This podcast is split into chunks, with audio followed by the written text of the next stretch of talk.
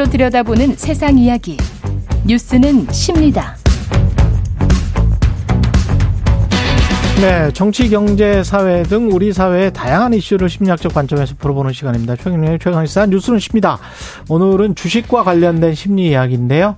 한 정신의학과 의사의 주식 중독 경험을 엮은 책 살려 주식시오의 저자 예, 박종석 연세대학교 세브란스 병원 정신과 외래 교수 나와 계십니다.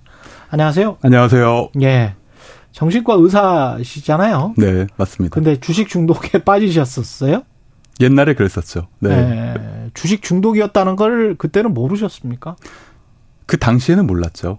그러니까 이 아. 중독이라는 개념이 예. 그 당사자는 느낄 수가 없어요. 근데 예. 주위에서 대인 관계 능력이 떨어지고 아. 니면 사회적으로 문제가 생겨요. 직장에서 아. 문제, 결근이나 지각을 계속 한다든지 아. 니면그 사람의 업무 능력이나 수행 능력에 문제가 생긴다든지 그런 식으로 주변에서 보면 티가 나는데 예. 정작 당사자인 보미는 이 도파민이 너무 과잉된 상태라서 아. 욕망에 약간 시야가 굉장히 좁아지기 때문에 예.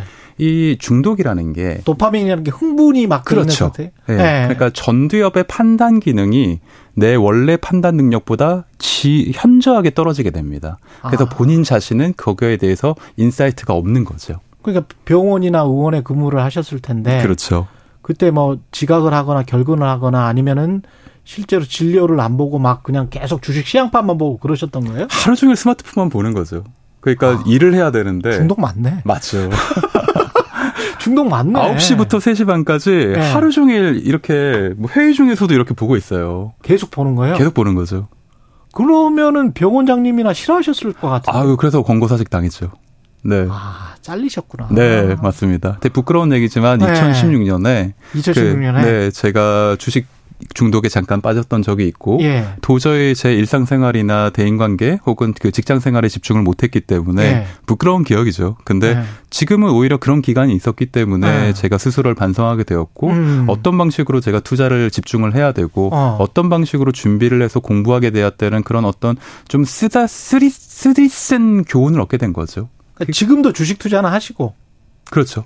아 그러니까 중독 돼 있었을 때도 주식 때문에 중독이 돼 있었는데 그거를 이제 어떻게 극복한 이야기부터 해주세요 그러면. 그럴까요? 예. 네. 그러니까 도박과 투자를 음. 구분해야 된다고 생각을 합니다. 음. 그 사람들은 내가 투자를 하고 있는지 도박을 하고 있는지 굉장히 헷갈리는 경우가 많다고 생각을 그렇죠. 해요. 근데 그 구분이 뭐냐면 내 본업에 얼마나 내가 진지하게 충실하게 임하고 있느냐.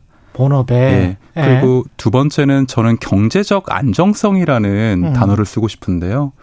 그 사람들이 되게 경제적 자유라는 단어를 요새 되게 많이 쓰잖아요. 음. 근데 그 경제적 자유라는 게 굉장히 좀 이상적인 얘기고 추상적인 얘기인데 그렇죠. 저는 뭐 은퇴한다, 파이어족이다, 음. 뭐 몇십억 벌고 저는 은퇴합니다, 뭐 이런 게 중요한 게 아니라 내가 투자를 하기 위한 최소한의 경제적 안전성, 음. 본업의 안정성 이런 것들이 준비가 되고 최소한도 내가 대출 없이 어느 정도는 집을 사고 음. 자가로 가지고 있고 음. 이런 몇 가지 조건을 충족시켜야 예. 투자를 할 만한 최소한의 전제 조건이 되지 않나라고 생각을 해요.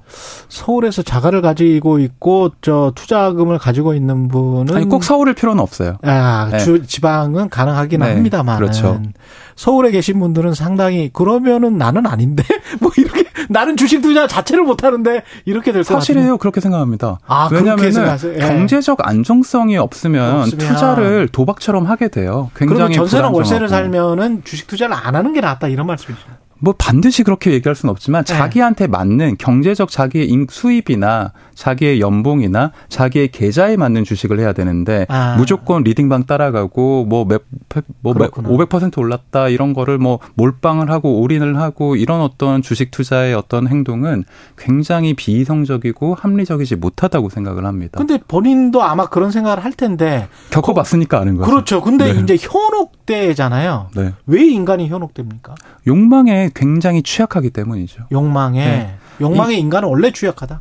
인간의 보상회로라는 음. 뇌 기관이 있어요. 네. 이게 도파민이 지나가는 고속도로인데 네. 우리는 모든 욕망에 굉장히 취약할 수밖에 없습니다. 식욕, 성욕, 수면욕이 1차적인 욕구고요. 예. 이런 어떤 경제적인 어떤 내가 2차 성장의 욕구, 어. 그리고 내가 뭔가를 이루고 싶다는 건 약간 2차적인 건데 예. 사람들이 굉장히 포모 증후군에 시달리고 있잖아요. FOMO. 예. 예. 그러니까 이게 상대방 missing out. 그렇죠. 예. 다른 사람들이 이룬 걸 따라가고 예. 나 혼자 뒤처지는 게 아닌가 이런 불안감. 예. 그러니까 우리의 욕망이 가장 크게 자극되는 거는 불안할 때예요.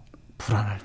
그러니까 자기의 불안을 충분히 다스릴 수 있느냐가 저는 그 투자의 되게 중요한 쟁점이라고 봐요. 투자를 하지 말라는 게 아닙니다. 네. 내가 뭐 서울에 뭐 자가 없으면 투자하지 말라, 아, 뭐 돈 없으면 투자하지 말라 이게 아니라 네. 얼마나 내가 불안하지 않고 그 심리적으로 멘탈이 안정된 상태인지를 스스로 한번 돌아봐야 된다는 거죠. 그게 경제적인 기반도 있어야 되고 그 기반이 아주 소액이라도 자기가 소액인데 그 뭐 남들한테는 대단한 돈은 아니지만 자기가 그게 최대 맥시멈 돈이면 그거 안심할 수 있는 것만 투자를 해라 그 말씀. 그렇죠. 내가 전 재산이 천만 원이면 아. 그 10%만 투자를 해야 돼요. 10%만 투자를 네. 해라. 빚내 가지고 영끌해 가지고 음. 올인하는 거는 굉장히 무모하고 도박에 가까운 행동입니다. 그러면 정신적으로 안정되게 하기 위해서 뭐 특별한 어떤 습관이라든가 뭔가 멘탈 관리를 위한 어떤 노하우 같은 게 있습니까? 굉장히 여러 가지가 있겠지만 예. 뭐 오늘 그것도 시청자분들이 또 되게 딱 한 가지만 기억해 주셨으면 좋겠다고 한 생각하는데요. 가지만. 예.